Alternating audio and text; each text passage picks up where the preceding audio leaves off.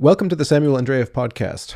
My guest today is the Scottish composer Martin Suckling.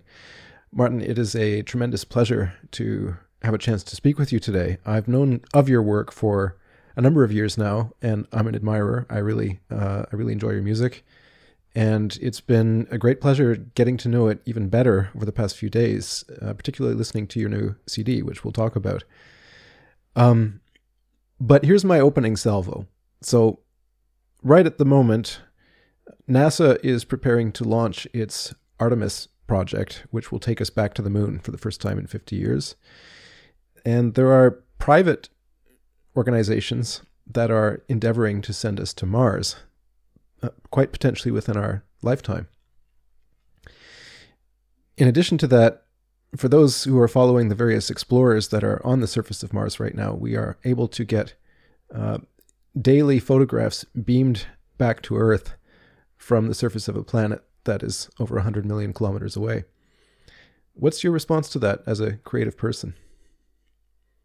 Wow, that is amongst the questions that I might have predicted you'd start with. That is that's not one of them. Um, it's um, and and my my sort of um, struggling almost to find uh, an answer immediately to that is is sort of part of, of the answer because like how how do we respond um, to things of that that kind of magnitude? Um, I remember when the um, when the rover now I can't remember whether it was the moon or Mars, but when I was a student, the the rovers um, that landed there, and we were getting um, updates from them, and it was terribly exciting and sort of um, thinking about how how these kind of things can feed into your your life as a creative person. I guess part of it is is sort of a, an invitation always to keep your ears and your imagination open because there is so much out there to be discovered.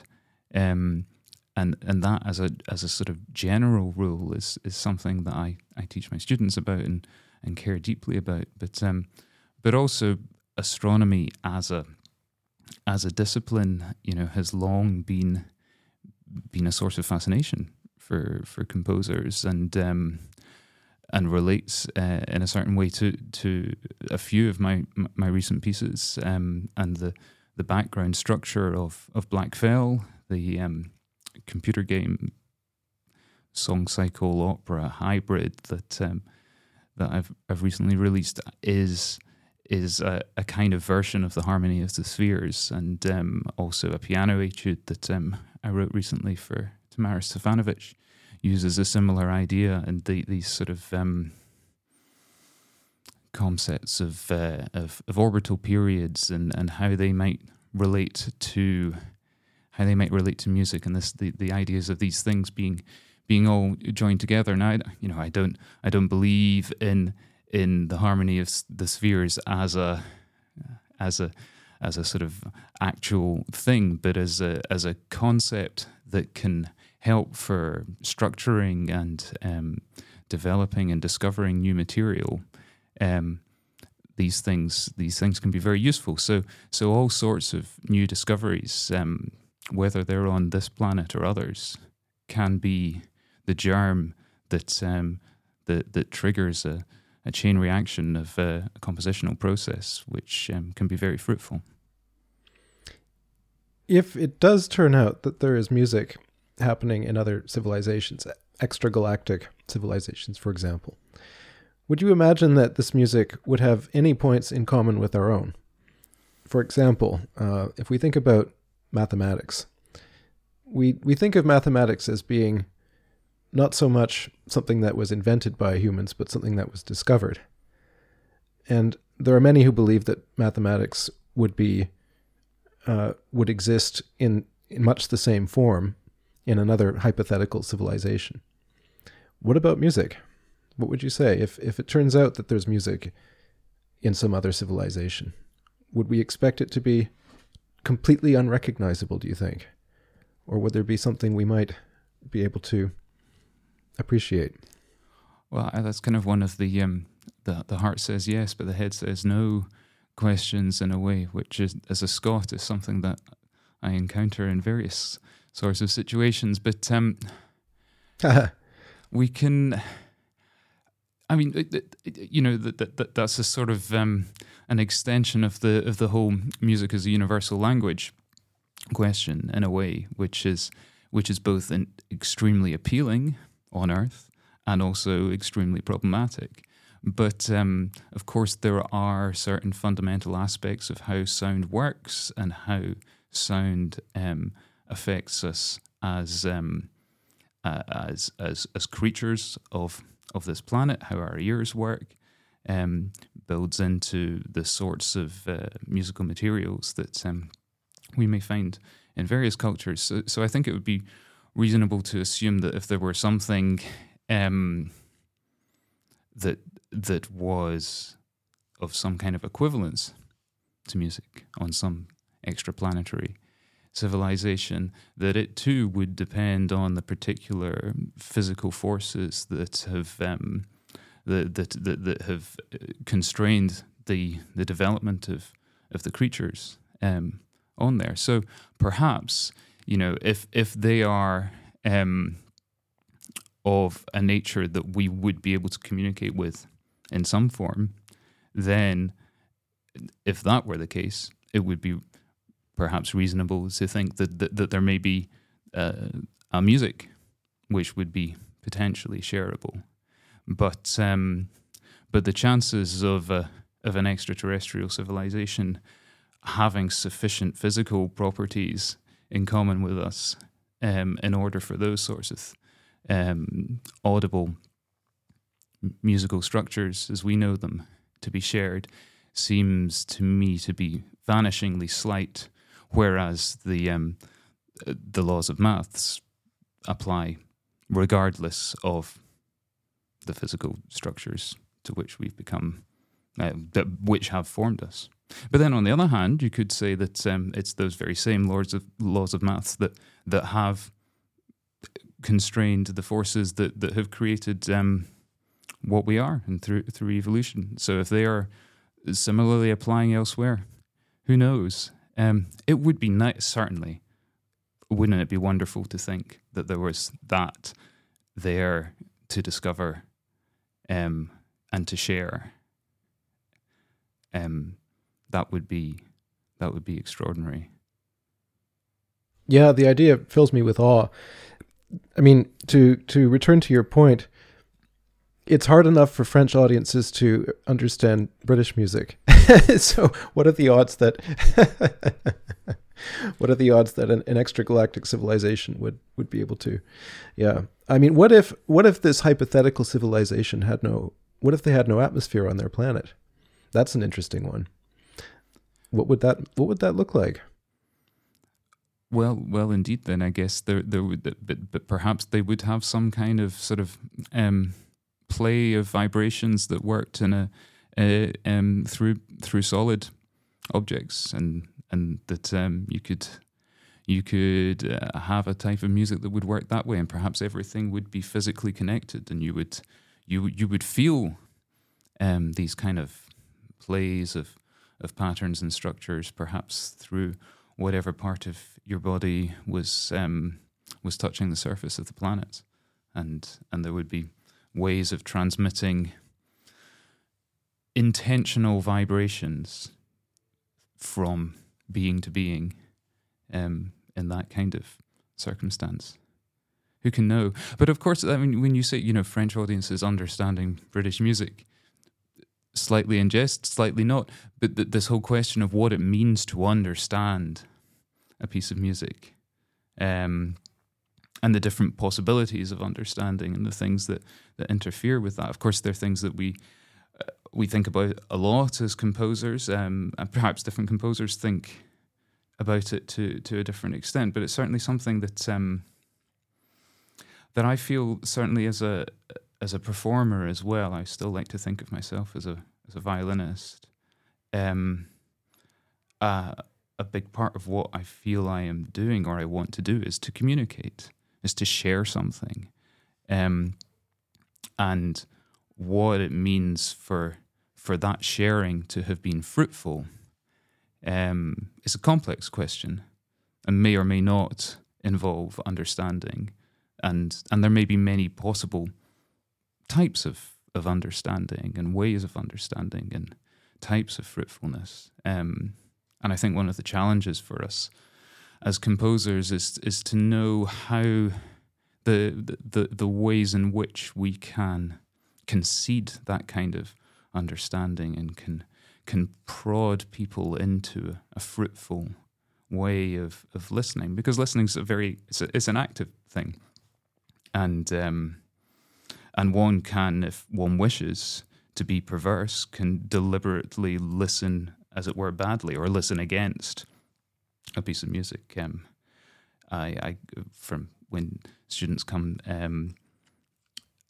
to as sort of students coming to see whether they want to come and study at the university I teach at. Um, I, um, I do a little experiment where I um, I play play Baa Black Sheep in in a horrifically unmusical way um, on the violin, putting accents and position changes and all sorts of expressive gestures in completely the wrong place um, to to help them understand that they they they hear this as a misunderstanding of the piece. They can hear that it's wrong, and that that is it is in your power as a as a performer, as an instrumentalist, to give a bad reading, to to play the music literally wrong. So there is something in there in that that structure which which we could sort of agree upon as being essentially what, it means in in a way, and um, and so finding ways in composition to to gently nudge people towards a type of listening that will that will create a fruitful engagement and, and a worthwhile engagement um, uh, and and and you know a nice way of them spending their time. Th- and that's that's the sort of thing in terms of this area of musical understanding. That that's the sort of thing that's that that's um, I'm interested in when I'm writing. I think that's absolutely right. There's a kind of unspoken contract between the artist and the and the the audience in a sense, which is that the audience is voluntarily giving up their time and you're giving something that is is better than what they might have done otherwise with their time. Yeah, and I absolutely agree. I like that, uh, that that term better than what they might have done otherwise. That's... Right, right, right. So so there's an unspoken assumption on the part of the audience that they're getting something of value in exchange for their time, uh, and I think that's that's a reasonable expectation. But the the example that you just gave, which I think is very interesting, of taking Baa Black Sheep and playing it badly. See, everybody knows that piece, and we all know it from childhood. So if it's played badly, that's obvious.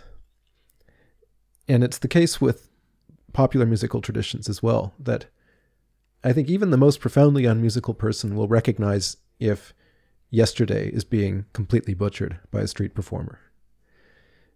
We don't have that luxury as composers, though, do we? Because one of the things that I think is often very challenging for audiences, and this is not merely my assumption, but it's something that many people have told me on, on many independent occasions, is that it's nerve wracking for them to enter a situation where they won't be able to assess what they're hearing. And they're afraid of appearing foolish for not understanding it. I think part of part of that anxiety has to do with having no idea if what they're hearing is good or not. And they won't be able to tell if it's not good or if they don't like it, if that's due to the piece or the performance or some mixture of both. So, as a composer, I mean, we all have to deal with this problem to varying degrees because we're beholden to the goodwill of performers, of course, and we have to hope that the performances are a reasonable indication of our intentions. But what? How do you respond to that? Oh, a number of uh, a number of things come up from that. One is that um, yeah, we've heard we've heard terrible performances of really good pieces and not being able to be sure. Well, or not being able to be sure was that the performance or was that the piece? But you know, equally, I've heard unbelievably good performances of pieces that that I sort of feel as as a composer, as I was listening to it, I could objectively say this is not good music, but my God, it's being played well, and actually, I'm having a fantastic time. So actually, maybe the piece wasn't so bad because it was creating the situation in which the performers could do something, which I which I adored. But it was also it was also very humbling because it made me realize that um, you know I think as a composer I am curating this this time that you're spending here better than you might have done otherwise. But actually, the the part that the performer plays in that. Um, it may be much much greater than than than we as composers are are always necessarily willing to to admit. Um, certainly in terms of the direct experience of, of the listener, but in terms of this, yes, um, this knowing whether knowing knowing how to listen to it, knowing whether the, the piece is good or not, knowing if it was performed well or not. Certainly, one of the things that um, I've I, I've tried to do for, for a long time is to is to write music in which you could hear if there's a wrong note. Um, so I care very much about pitch, and I care about the sorts of journeys that pitch can take you on, and the sorts of relationships between pitch. Um, and and I like to build environments in my music where if um, where there is the possibility of, of, of a wrong pitch. Um, and and that it would be not just wrong theoretically, but wrong audibly.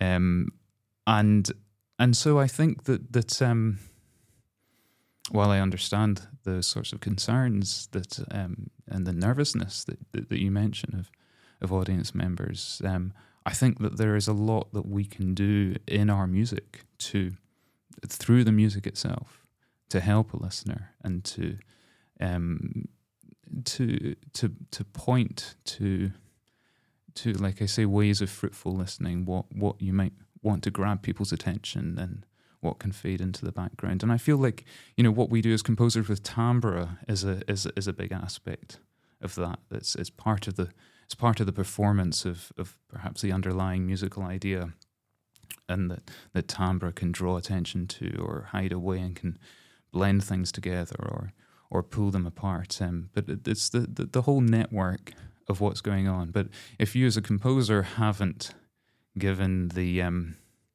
I mean, sometimes you can over determine the materials, and that that sort of constrains a performer too much. So part of what the audience is experiencing as a perfor- experiencing as a performer's discomfort, um, rather than a performer's joy. And if you have everything in phase such that these sort of solely musical structures are really, really working, and they've been given to a performer of the highest caliber, and they they provide those nudges that that performer needs to be able to do that thing that performers can do that, that allow allow them that freedom and that agency to be expressive then all those things together can create really, really special musical experiences.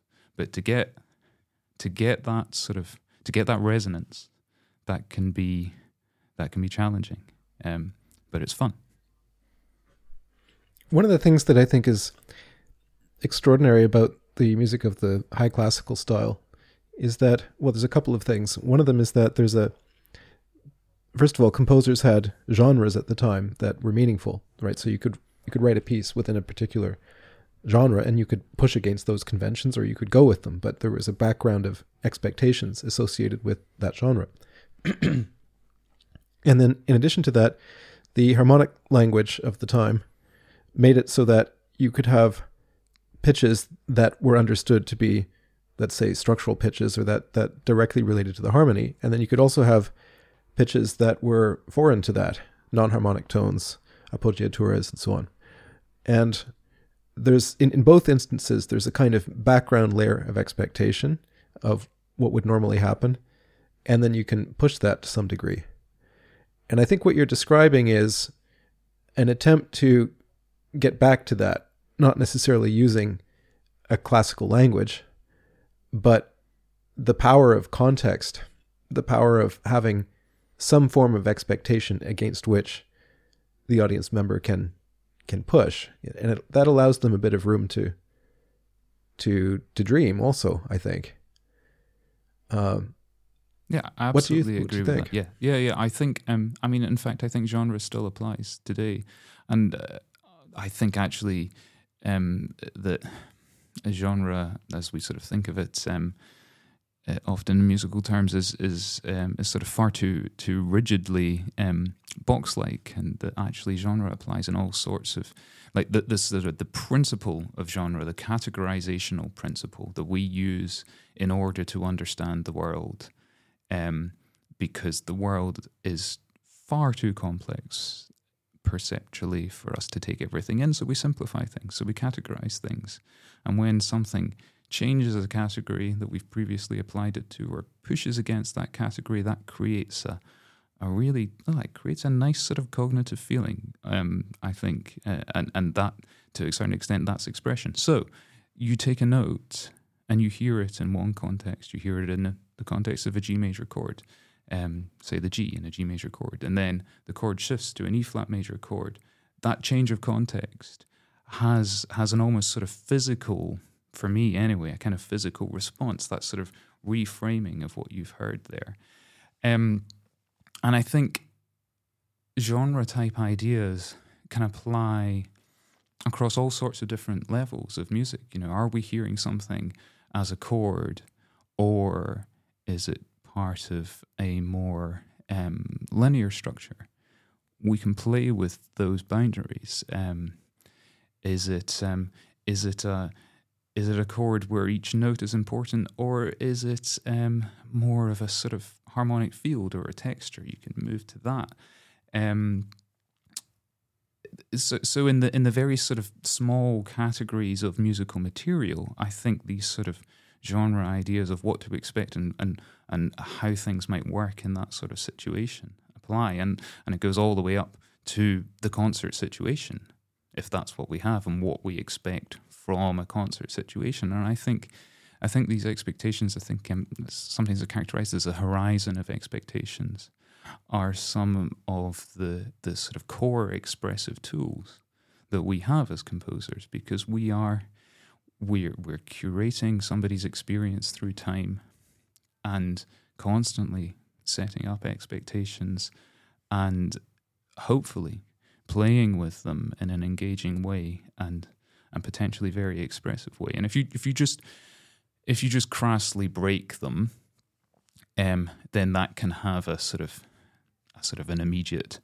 effect. But it it it's um it's it's sort of almost dead. It, it, it, you know you, you you have that little explosion and there's nothing from that. But if you if you're sort of pushing things, then you create interesting tensions. And I think um, you're absolutely right to say it is is these plays of expectation. And um, I think one of the challenges as composers is is is what sorts of um, what sorts of things can we expect from an audience to bring to uh, to to bring to a piece. You know, if you if you build a piece purely out of um, quotation, say, then its uh, its its effect very much will depend on on having a shared hinterland where where we all might know what those quotations are, and and for somebody who doesn't, it would it would fall flat. So so we're all always writing within and, and, and for a culture and sensitivity to that um,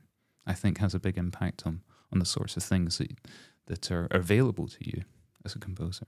But within the piece, I think within the piece we're setting up these little little rules, little contracts, little expectations that that we're constantly pushing against to create these these expressive frissions, um, which again is fun.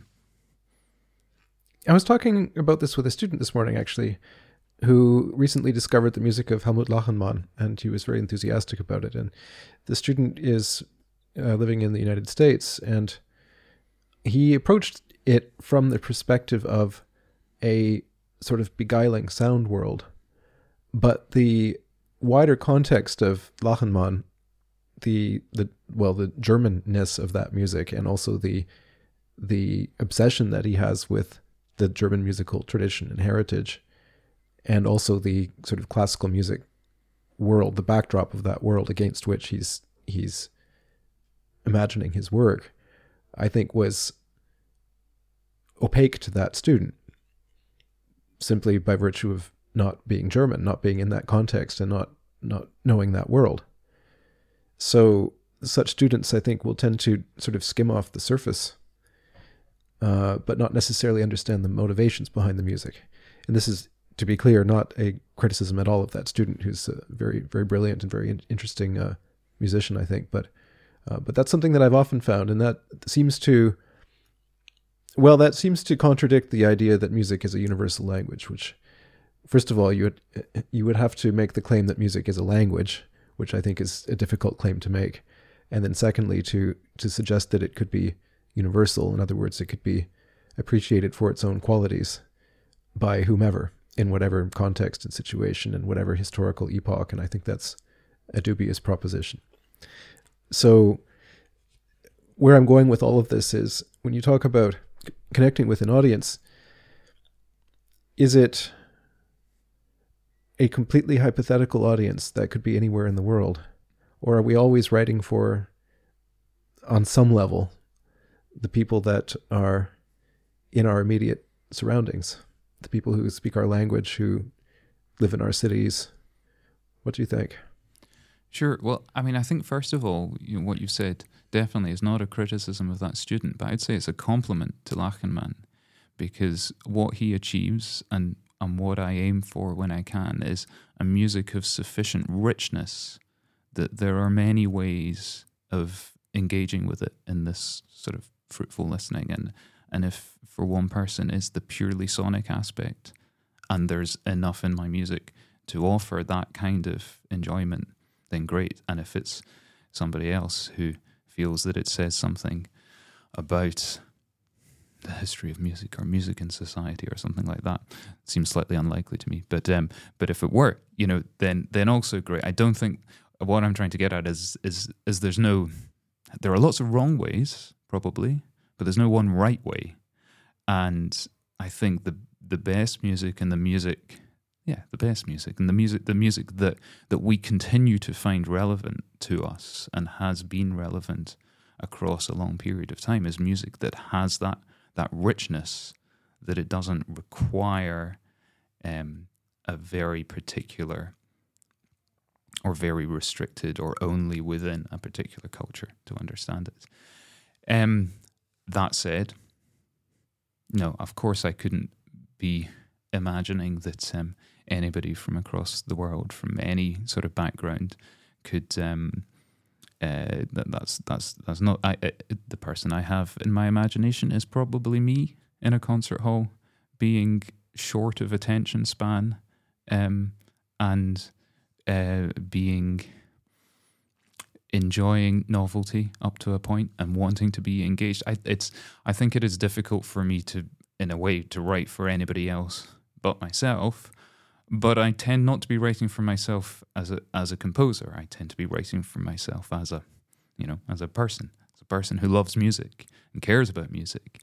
Um, and and I know that there are other people in that respect like me um, and more people than there are other composers. And um, the the sort of music that works in those kind of contexts, there is there's a place for it in our society, and there, um, and and therefore I'm happy to to write for for that sort of um, imaginary but person who is also probably to a certain respect me. But sometimes, you know, um, if I'm writing for some children's music, then I'm writing for my kids, literally. And and I think uh, probably a lot of composers share this. You know, when you're uh, the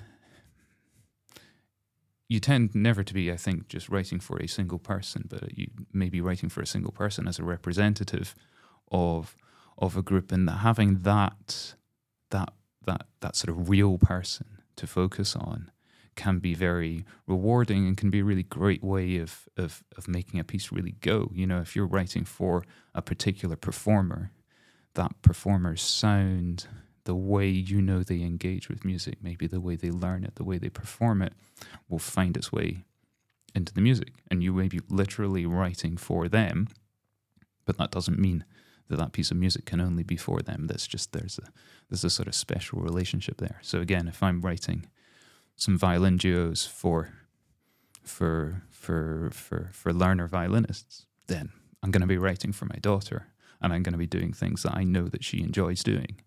But she enjoys them because she's uh, she's a violinist of a certain age and certain ability, and there are fun things that you can do. So so it's um it's it's the general and the particular together. That sounds right to me. What you were saying about the need for there to be sufficient richness and depth in the music in order to be able to reach people that may be completely outside of your context. That sounds right. It makes me think also of children's literature, since you were mentioning children a minute ago. There are so many stories for kids uh, who have their origin in a in a parent who happens to be a writer or an artist, an illustrator, telling their kids a story, and then the, the child enjoys it, and so they decide to turn it into a book, and it becomes a great classic, and it you know appeals to millions of kids around the world. There's something about that. Uh, you you make something for one person or for yourself or for a very small number of people, and if it has that sufficient richness and depth, then then it can transcend its initial circumstances. And it's it's not because one is necessarily aiming to communicate with a huge number of people from the outset that that succeeds, that you're any likelier to produce something that's going to actually do that. So yeah, I mean it's the um I'm trying to remember the exact phrase talking about children's literature. It's a lovely book by Oliver Jeffers called Here We Are. Um and there's the, there it's it's a sort of oh, it's, it's, it's astronomy again. It's, it's it's this image of what where planet Earth is, and um and and it sort of goes from a big sort of zoomed out right down to the um right down to down to the level of the of um you know your feet in front of you. But um, uh, it says we're all people, and one people is a person, and it's it's is that aspect that you you know you, if you're when you're truly writing for somebody um it's because you're writing for another human and it's it's that it, it's that shared aspect um i think which which can can then sort of spill out um to all the other people that that, that might enjoy it i don't think i've made myself at all clear there but it made sense in my head i think i've got it um What's interesting to me is when you talk about audience, it seems like you spontaneously or instinctively are describing a concert audience. Wouldn't you say, I would bet you a fancy lunch that the majority of your listeners are going to hear your music electronically rather than in the concert hall? So you've got this beautiful new CD that's come out recently that I've been enjoying very much uh, called The Tuning. And I would be willing to bet that that the audience for that CD for those recordings will vastly outnumber the number of people that are able to hear that piece in a concert hall. And I think that's a reality for a lot of composers. So that being said, if one accepts my proposition, do you if you're writing, do you do you imagine a concert situation primarily still or are you also thinking about, you know, what's this going to sound like when it's recorded? That's a very interesting question. So I, I absolutely agree with with your premise there.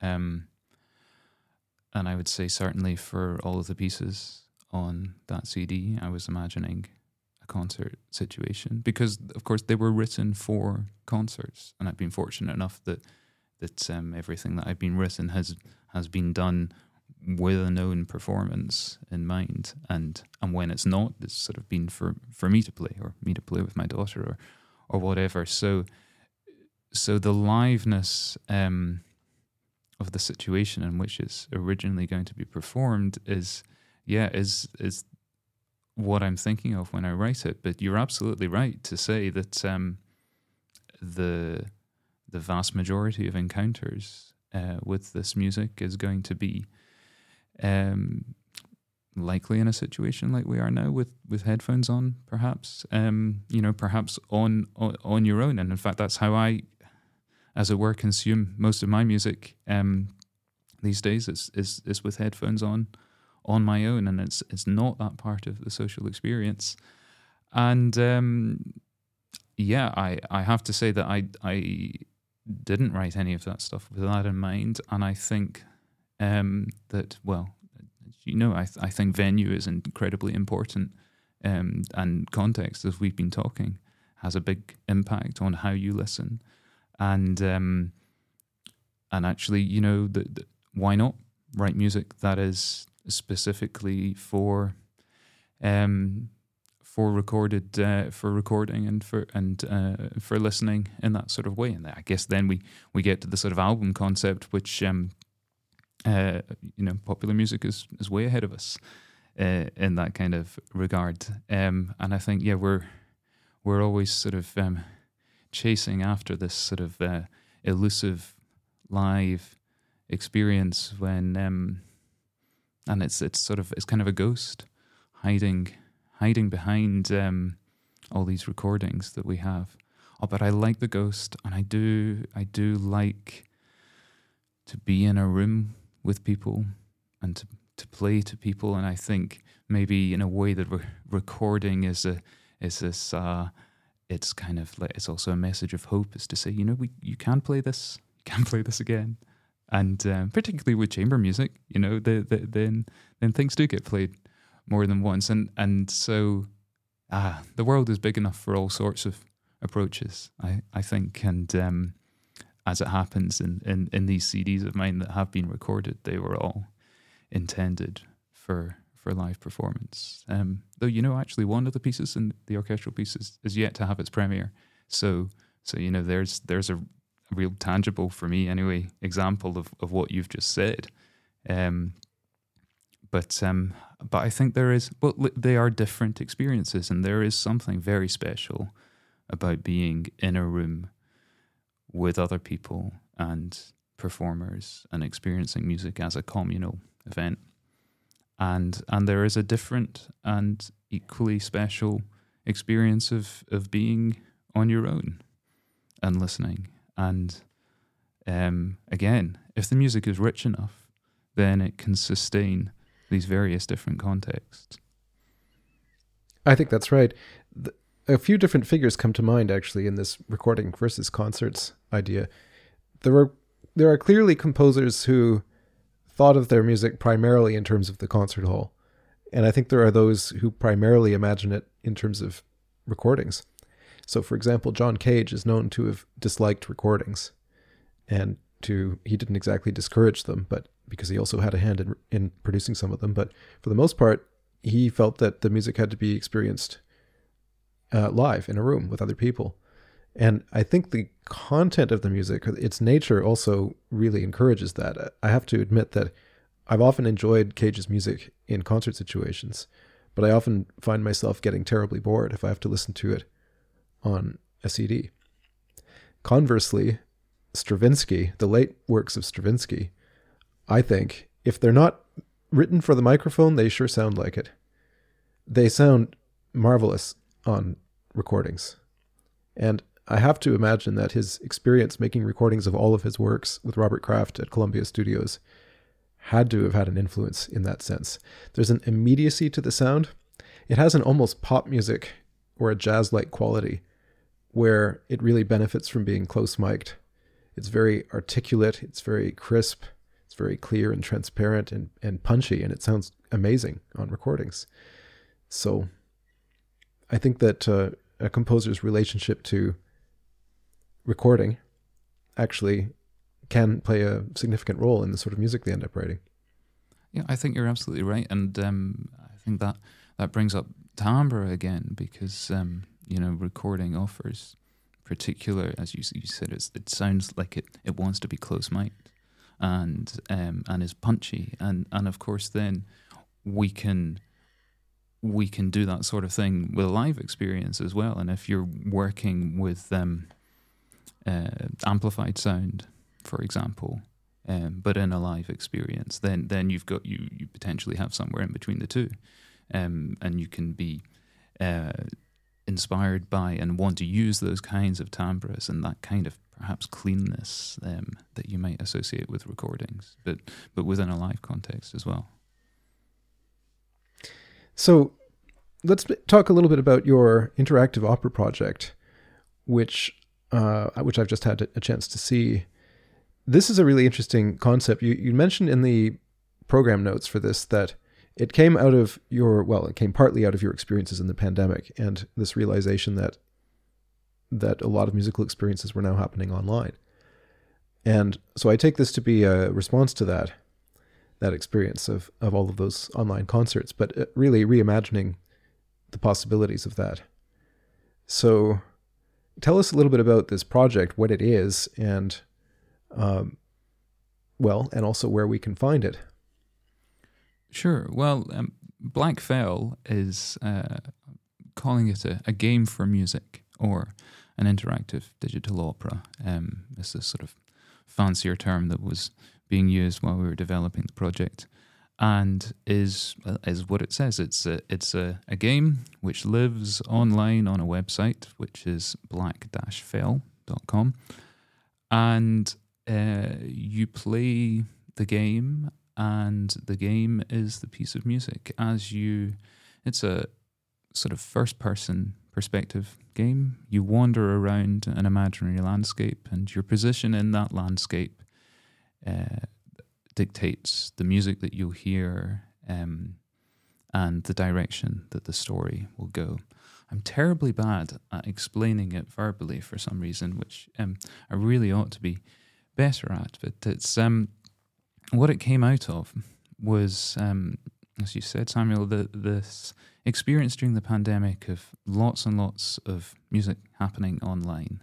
And a lot of these situations tended to be um, filmed versions of, uh, of a traditional concert experience. And while I was very grateful for those things being there and fulfilled a need, it also sort of um, to my mind, magnified what was missing um, that experience of being with other people in a concert hall. And and it struck me that um, that the the possibilities of performing and listening to music online um, were were rather different, or or I want to say greater, but that, that's not really fair. The, the, the, but offers other opportunities than just presenting a, a filmed concert. Um, because you're going to be engaging with it through a computer and because you're likely to be on your own, um, there are there there are possibilities. So you can um, they can be interactive in a way that a, a traditional concert experience couldn't be. So uh, when during the pandemic the um, Jonathan Morton of the Scottish Ensemble uh, asked if I would be uh, if if I would write a piece for him as a solo violinist to be then uh, performed and filmed with a dancer from the um, Scottish Dance Theatre dancing to it. I said, well, yes, but as long as it's not just a filmed dance of this piece that I've written, there has to be something which makes sense of it being existing online. So we we talked um, the whole creative team. We talked a lot about it and and thought of ways that we could we could make it as it were worthwhile or make sense of of this different venue because it's not a concert hall venue. It's it's your computer. Um, and we decided that a way that we could do this was by by by creating three different cuts of a, of a film of the dancer and creating three strands of musical material, any of which could be combined together. So, in all, there are um, seven different possible combinations of the musical material and three different films, and so 21 in all. And then what you do when you, you go to, to this little piece called These Bones, This Flesh, This Skin, um, is you you choose which components you have, and then you enjoy that particular combination of of dancing, film, and music. And and I found this very appealing because um, it created a situation where the piece, as it were, didn't exist in any single iteration. It was the, the sort of combination of all the different possible ones. So I liked that very much, but I felt that it was too, it was still sort of too rigid because you make your choices at the start and then and then that's it. And I really wanted to do something where actually you could, as a as a listener, be sort of responding continuously and changing the musical experience as you do that. And of course, video game engines are set up exactly for this sort of thing, um, where they will. Uh, it's very easy to trigger audio depending on where you are within the um, within the video game. So so all the sort of requirements for that sort of thing are are, are already there. So um, a year or so ago, um, I got together some of the same creative team, some others, to see if we could develop a, a project where um, we could use this this aspect of, of video gaming of um, to to create something again that would live online, but um, would really take advantage of this as a venue and allow you that kind of a type of agency as a listener to to direct where the story is going. So it's it's like a bit of interactive fiction. It's to a certain extent like choose your own adventure books, which I read a lot of when I was uh, a child and and enjoyed. Um, but it's also it's also a song cycle. It's also a piece of contemporary music, and um, yeah, as you move through the landscape, it will blend. It, it's a the it's a generative um, the the the sort of background music. Ah, it's not really background, but the um, there are various different strands, and there's a vocal strand, um, and the you can follow the singer around as you hear her, and um, the different parts of the landscape that you were in will generate different sorts of music. Originally, wanted this to be completely sightless, so that um, you would just be following your ears. Um, but uh, we found that um, this was quite disconcerting. Uh, early players of this found that that was a very strange experience, and um, some visual feedback was was needed. So, so we created this sort of spectral forest and some standing stones that sort of help um, can help you tie certain musical events to to certain visual ones and and give you a little bit more control. And um, I mean, I should say also a wonderful poet friend um, of of mine called Frances Leviston developed a, a text that would that would work um, with these concepts and and creates this sort of this this wonderful I think um, kind of journey into into the background into into the the formation of of a character who is a who is a young astronomer who um, returns to returns to Kielder, which is a, a forest where there's a, a, a, public observatory in in the north of England, and returns there on a cloudy no- night, so can't do any observation, and sort of reflects on the things that brought her there. Um, and it's a very subtle text, and um, uh, yeah, I'm very privileged to to get to work with such a poet. The idea of modularity of an of an artwork, of there being multiple pathways through it, and not necessarily having a, a straightforward arrow of time that directs everything, but rhizomatic outbranchings, is in a sense a staple of modernism. You see it in, in modernist poetry, and, and you certainly see it in the post war avant garde and music. But it seems to me that at the time, particularly in music, it, it didn't quite find its ideal expression. So, for example, if you take pieces like the Boulez uh, Third Piano Sonata or the Klavierstück 11 of Stockhausen, these are pieces that attempt to do away with the rhetoric, I suppose, associated with a highly teleological approach to music, where we're always inclining towards some kind of ultimate resolution or endpoint. And it, in such pieces, there's no up or down. There's a kind of constellation that you can move through. But it always struck me that the audience, in a sense, is really left out of that because unless they can read the score and unless they have an idea of how the piece is put together, what they inevitably hear is a polished, finished performance in which the performer, out of necessity, has had to take these little fragments of music, put them into some kind of order, and then present that as a finished concert experience. So ultimately, the, the modularity of those pieces, which are made up of little fragments that can be played in any different order, is a matter between the performer and the composer, ultimately, but not really one for the audience. And so it seems to me that what you've done with this is to make that something that the audience can actually interact with in a way that's really meaningful. And that's tremendously exciting. And also, this idea of, well, borrowing strategies from the world of, of video games, which are incredibly powerful artworks now. I'm in touch with a bunch of people from the world of video games and people who are writing music for video games, and seems to me to be low hanging fruit, really, for creative types to to look at what's being done in that world and to imagine what it could look like in 10 years also.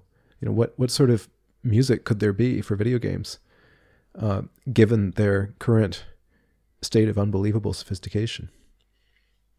I completely agree. I, I think there's vast untapped potential in in that whole area. And um, yeah i mean obviously um, i think some of the ideas behind this piece come out of um, you know those core sort of open form works of, of, of the 20th century and and and uh, relating to that experience that you've described of and of course if you have a recording of one of these pieces there it is. It's it it's stuck.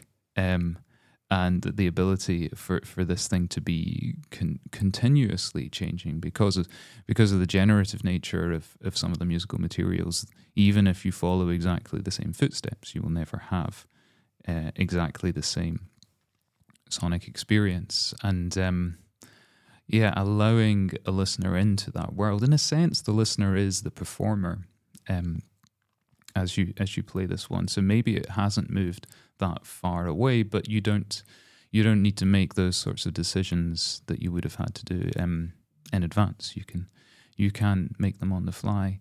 But the other thing is as well is to uh, is that um, teleology actually is, is still important to me, and I think it's it's a very important aspect of, of interactive fiction is to have a convincing, um, as it were, story arch, or or however you want to to characterize it. So there's the the the there's an aspect of that there's a lot of freedom and there's a lot of um, moving parts involved, but at the same time, I was very concerned that as far as I could, any possible journey that you took within this environment would provide one of those rich, convincing musical experiences that we've been talking about.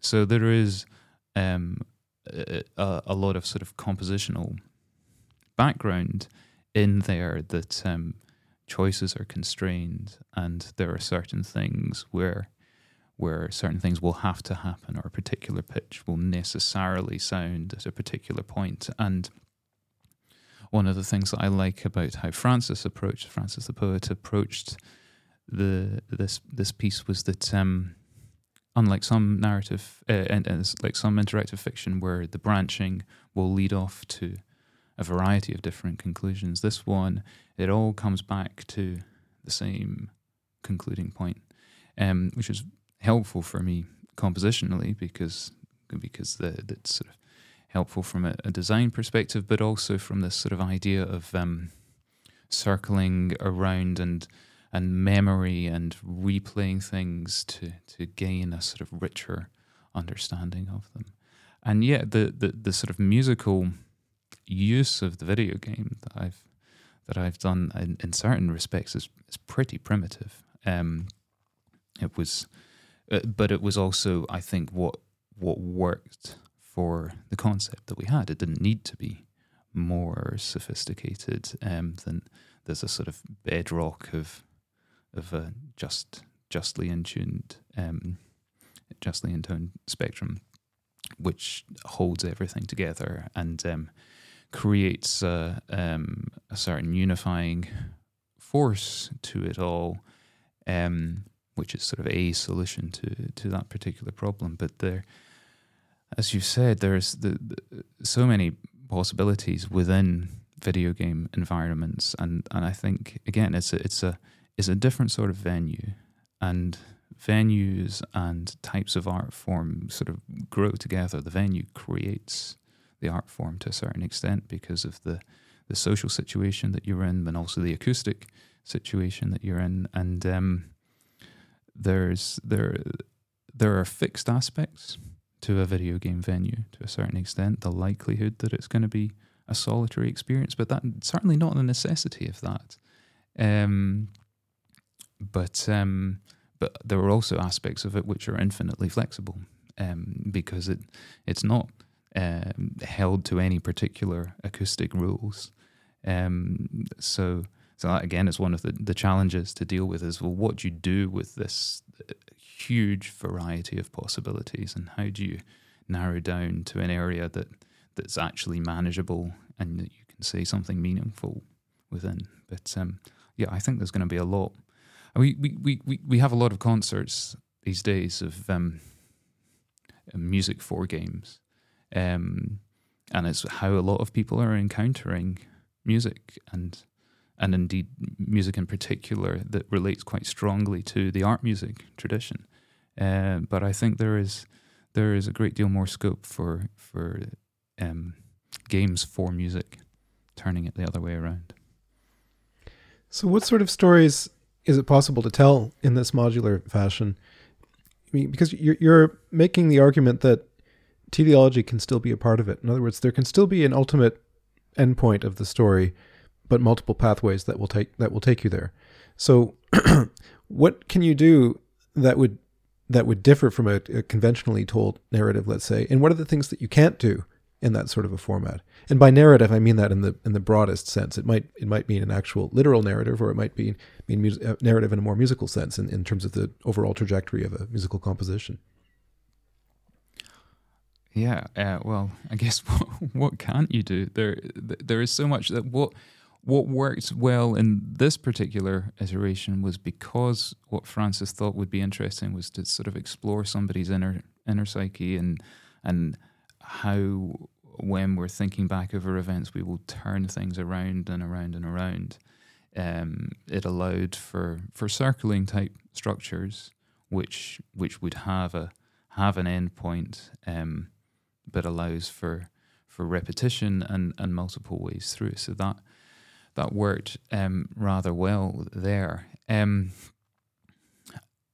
I, it's um, the, the the other reason that it worked well is because it, it keeps the the possibilities down to something that's manageable. Because um, you know, if you talk to people who who have been um, working in interactive fiction, that the um, the branching can very quickly become um, extremely problematically large. And I, you know, there's some recently some I forget their names, but some really interesting uh, film slash game hybrid sort of detective stories, and then the the the hours and hours and hours of footage that are required to do that sort of thing. And certainly, I think one of the ways that you can ensure flexibility um, without having to just record hours and hours and hours and hours of music is to work um, uh,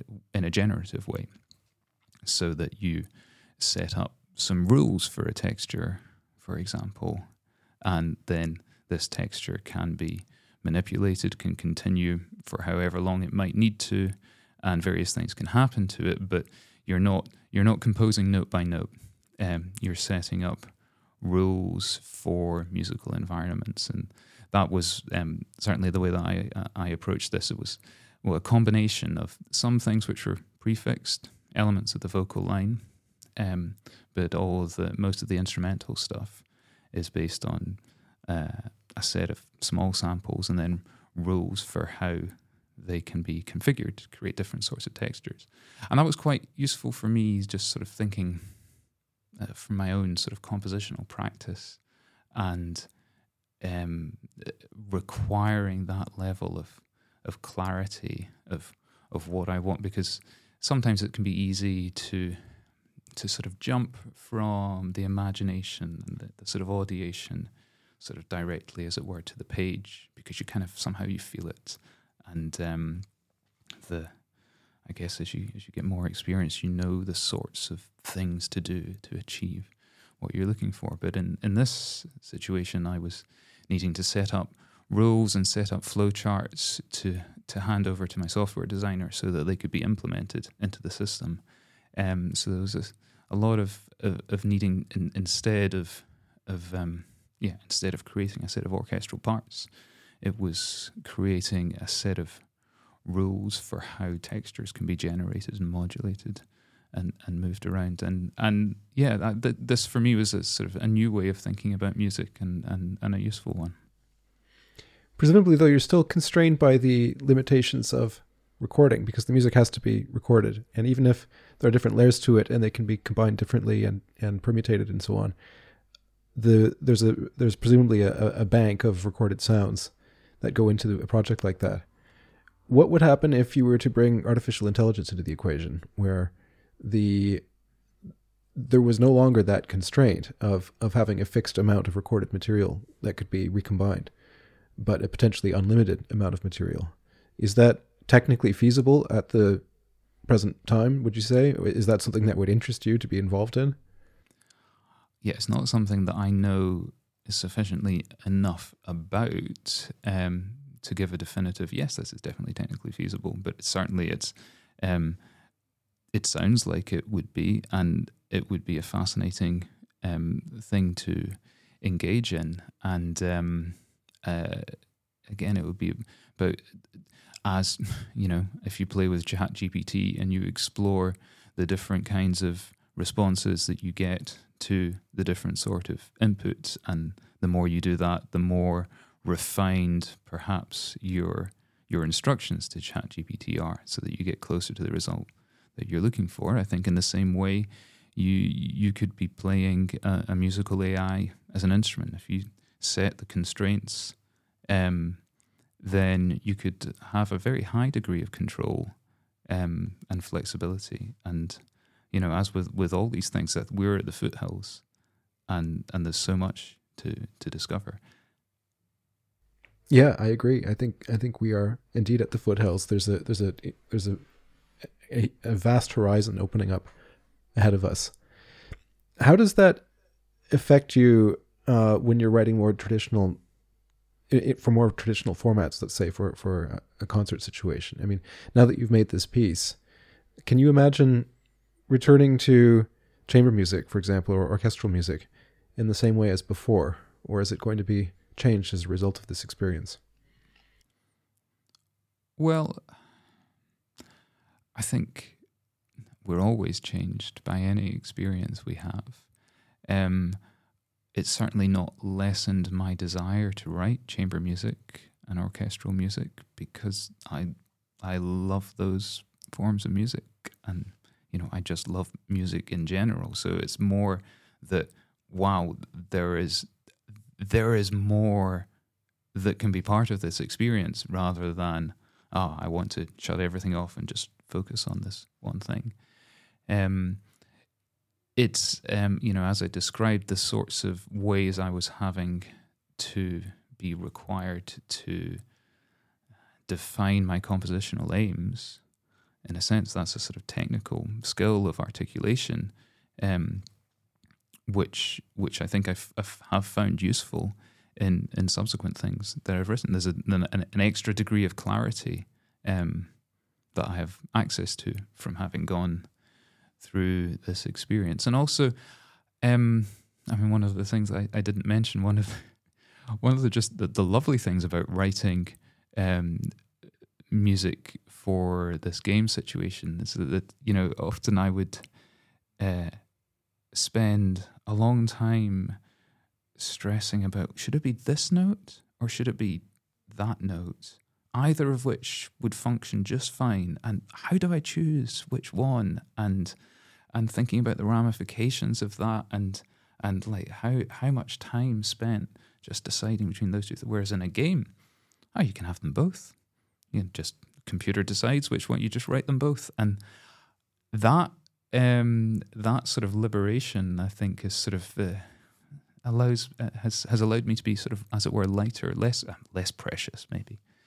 Um, with my material and um, and other pieces, but also, you know, I have always, you know, I grew up in the eighties and nineties. Computers have always been part of my life, and um, using computers is part of my practice. And um, if there is a particular texture which is going to work better um, as a, a, a generative type thing, I'm not going to sweat um, figuring out note by note by note.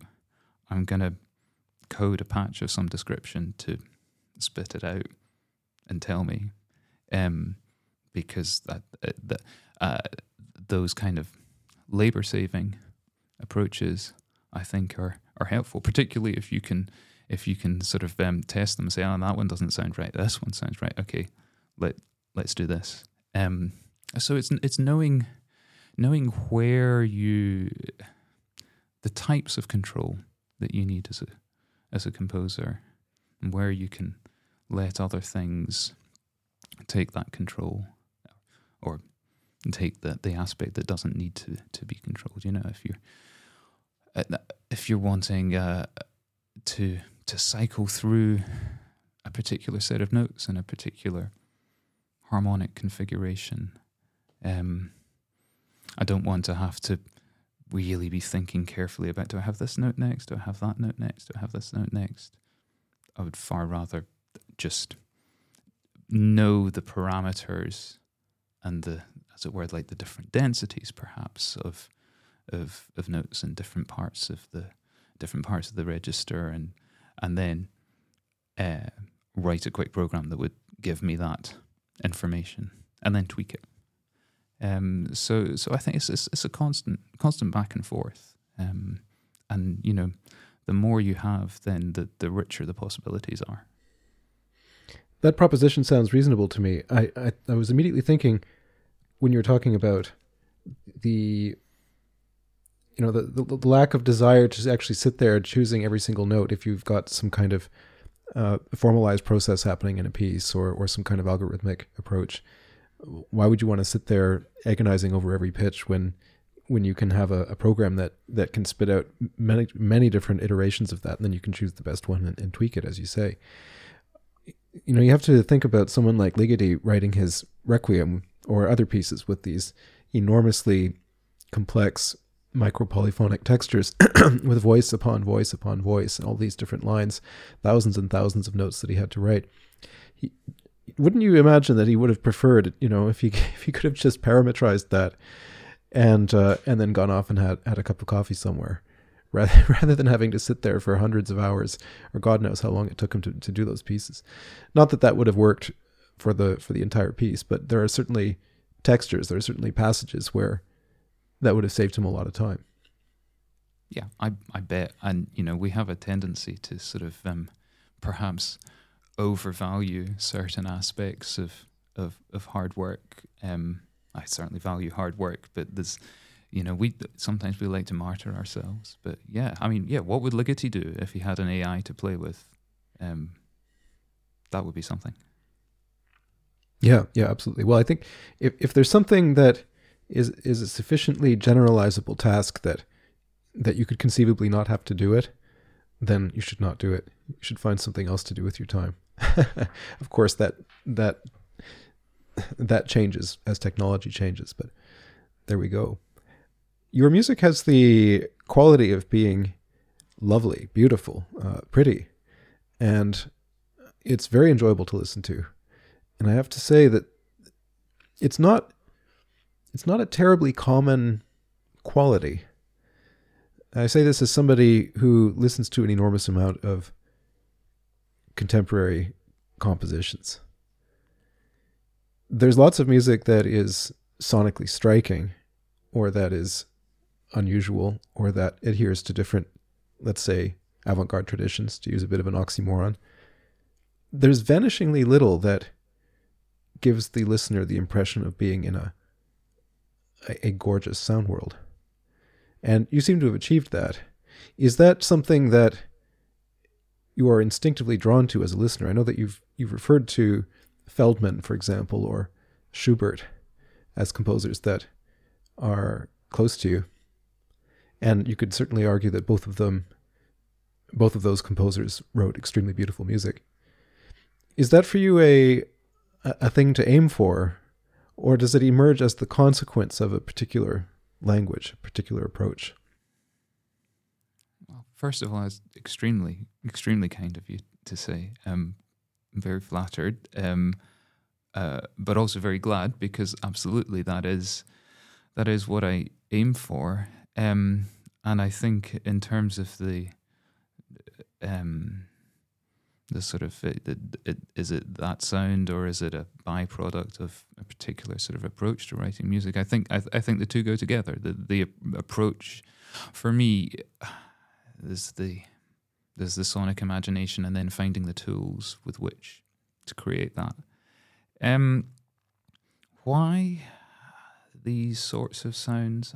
I mean, essentially because I like them, um, but I think to a large part because I, I, I still insist on thinking of myself also as a violinist, and there is an aspect of when you're playing an instrument, the the way the way it resonates for you um, is is an important aspect of the experience. And if we're talking about Feldman, you know, he he says how if he were to try and write his music on somebody else's piano, it wouldn't be his music anymore. It was something about his his own piano that um, that had those resonances that, that that, that allowed him to make the the Feldman sounds. And I think there is something about for me. I think it is partly it's being in touch with instruments and and um,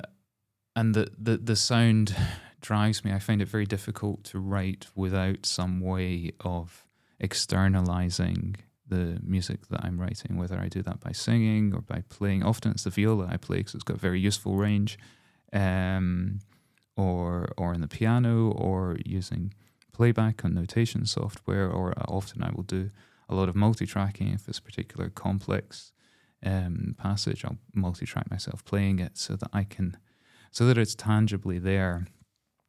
And um, yeah, I think uh, I have a particular set of a uh, particular type of sound, I guess, that I like. But I also hope that there's, um, it's all. It, there's there's that sort of there's a personal preference aspect, but also um, I want to write music that um, is, for want of a better word, expressive, um, and and allows for those relationships that we were talking about earlier on, those those changes of context that that create expressive results and the sorts of um, sonic structures and technical means that I use to allow for those kind of things to happen um, will generate particular sorts of sonorities. And also uh, for me expressiveness is, is, is also about uh, an available range um, uh, of of possibilities, and I don't want to shut don't want to shut possibilities off. So so yes, I I uh, I do aim for for beauty, perhaps in a in a in a quite conventionally thought of sense, but um, I also enjoy writing music that is ugly and and ferocious as as well for us to hear the beauty against and I'm very happy to sit in an uncomfortable sonic space for for a period of time to to allow for those um, you know to to enjoy that experience. But i guess it's it's the it's the um it's the experiential aspect i think. Maybe that's part of that that that's where it comes from. Whether it's beautiful or whether it's not it's it's not music that's written to just be the the sounding representation of a particular theoretical backdrop.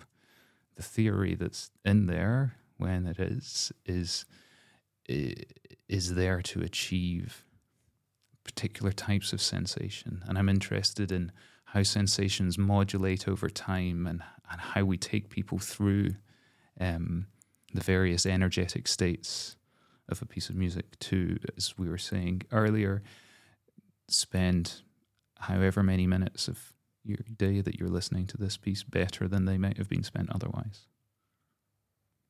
Beautiful music clearly seems to have a Darwinian advantage. That's another way to look at it. Well, then I'm I'm glad I'm on on that particular evolutional side of things. right.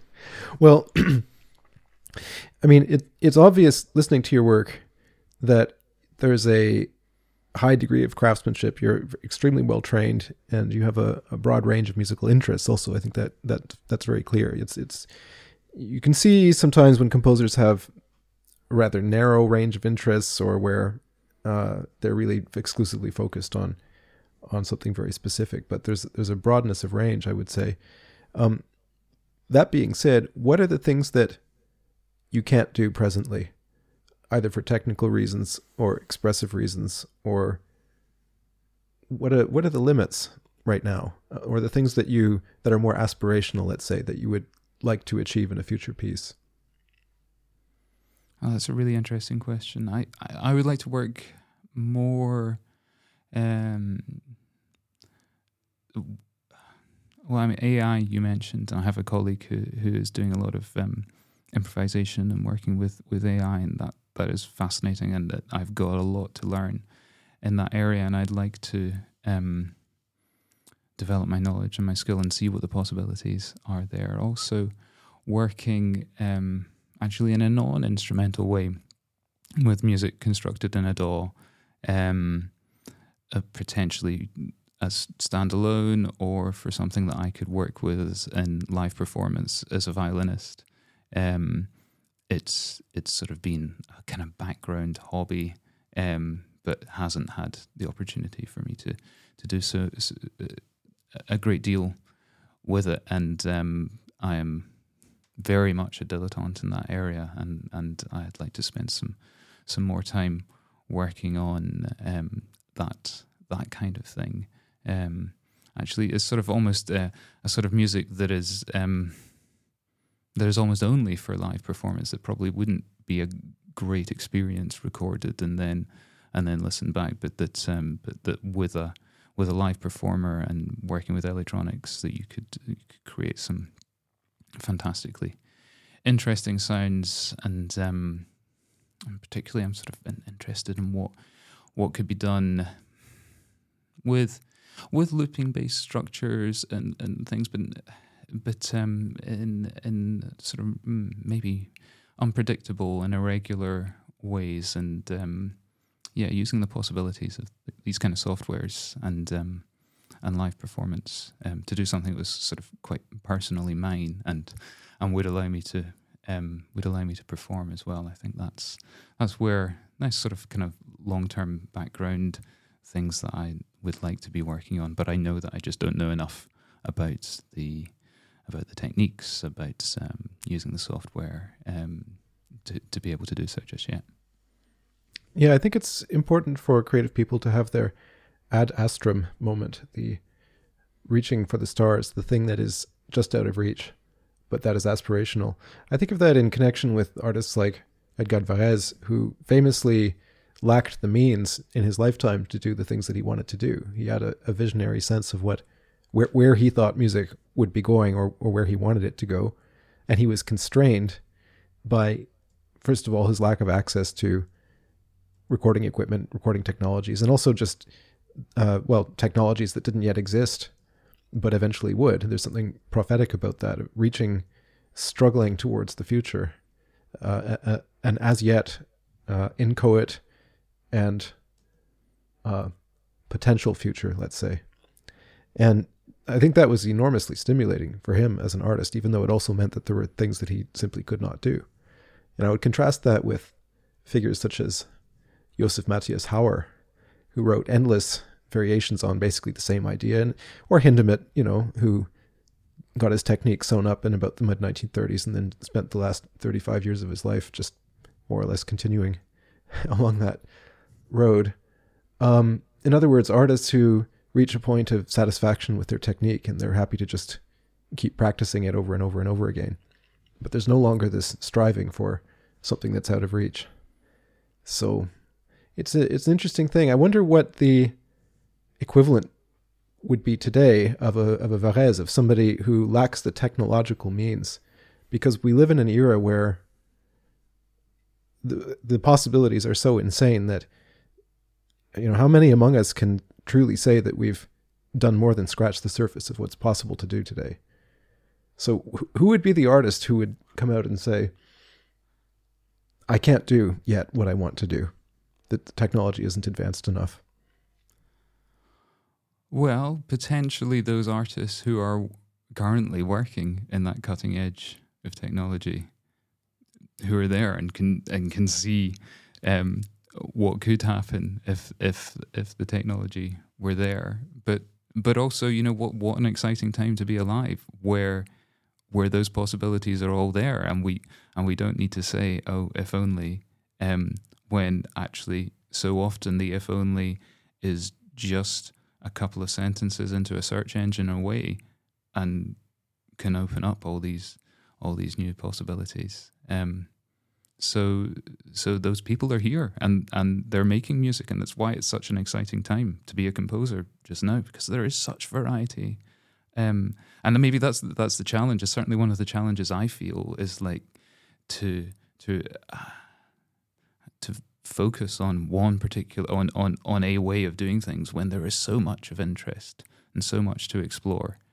Um, it's um, it, it, it can it can it can lead to a sort of a sort of oh um, almost a, a directionlessness. Um, so maybe it's important to just get very excited about a particular area for a period of time, and then to make sure that um, you're listening all over again and seeing where the next area might be to go to. I love your optimism. It's contagious, and that seems like a good place to stop. So, thank you so much, Martin, for this uh, fascinating conversation. I really enjoyed talking with you, and uh, we'll put some links in the podcast description for those who would like to try out Black Fell, and also links to your new disc. So, there's lots of ways to listen to Martin's music, and I encourage everyone listening to this podcast to do so. Thank you so much. Thank you so much, Samuel. It was great fun.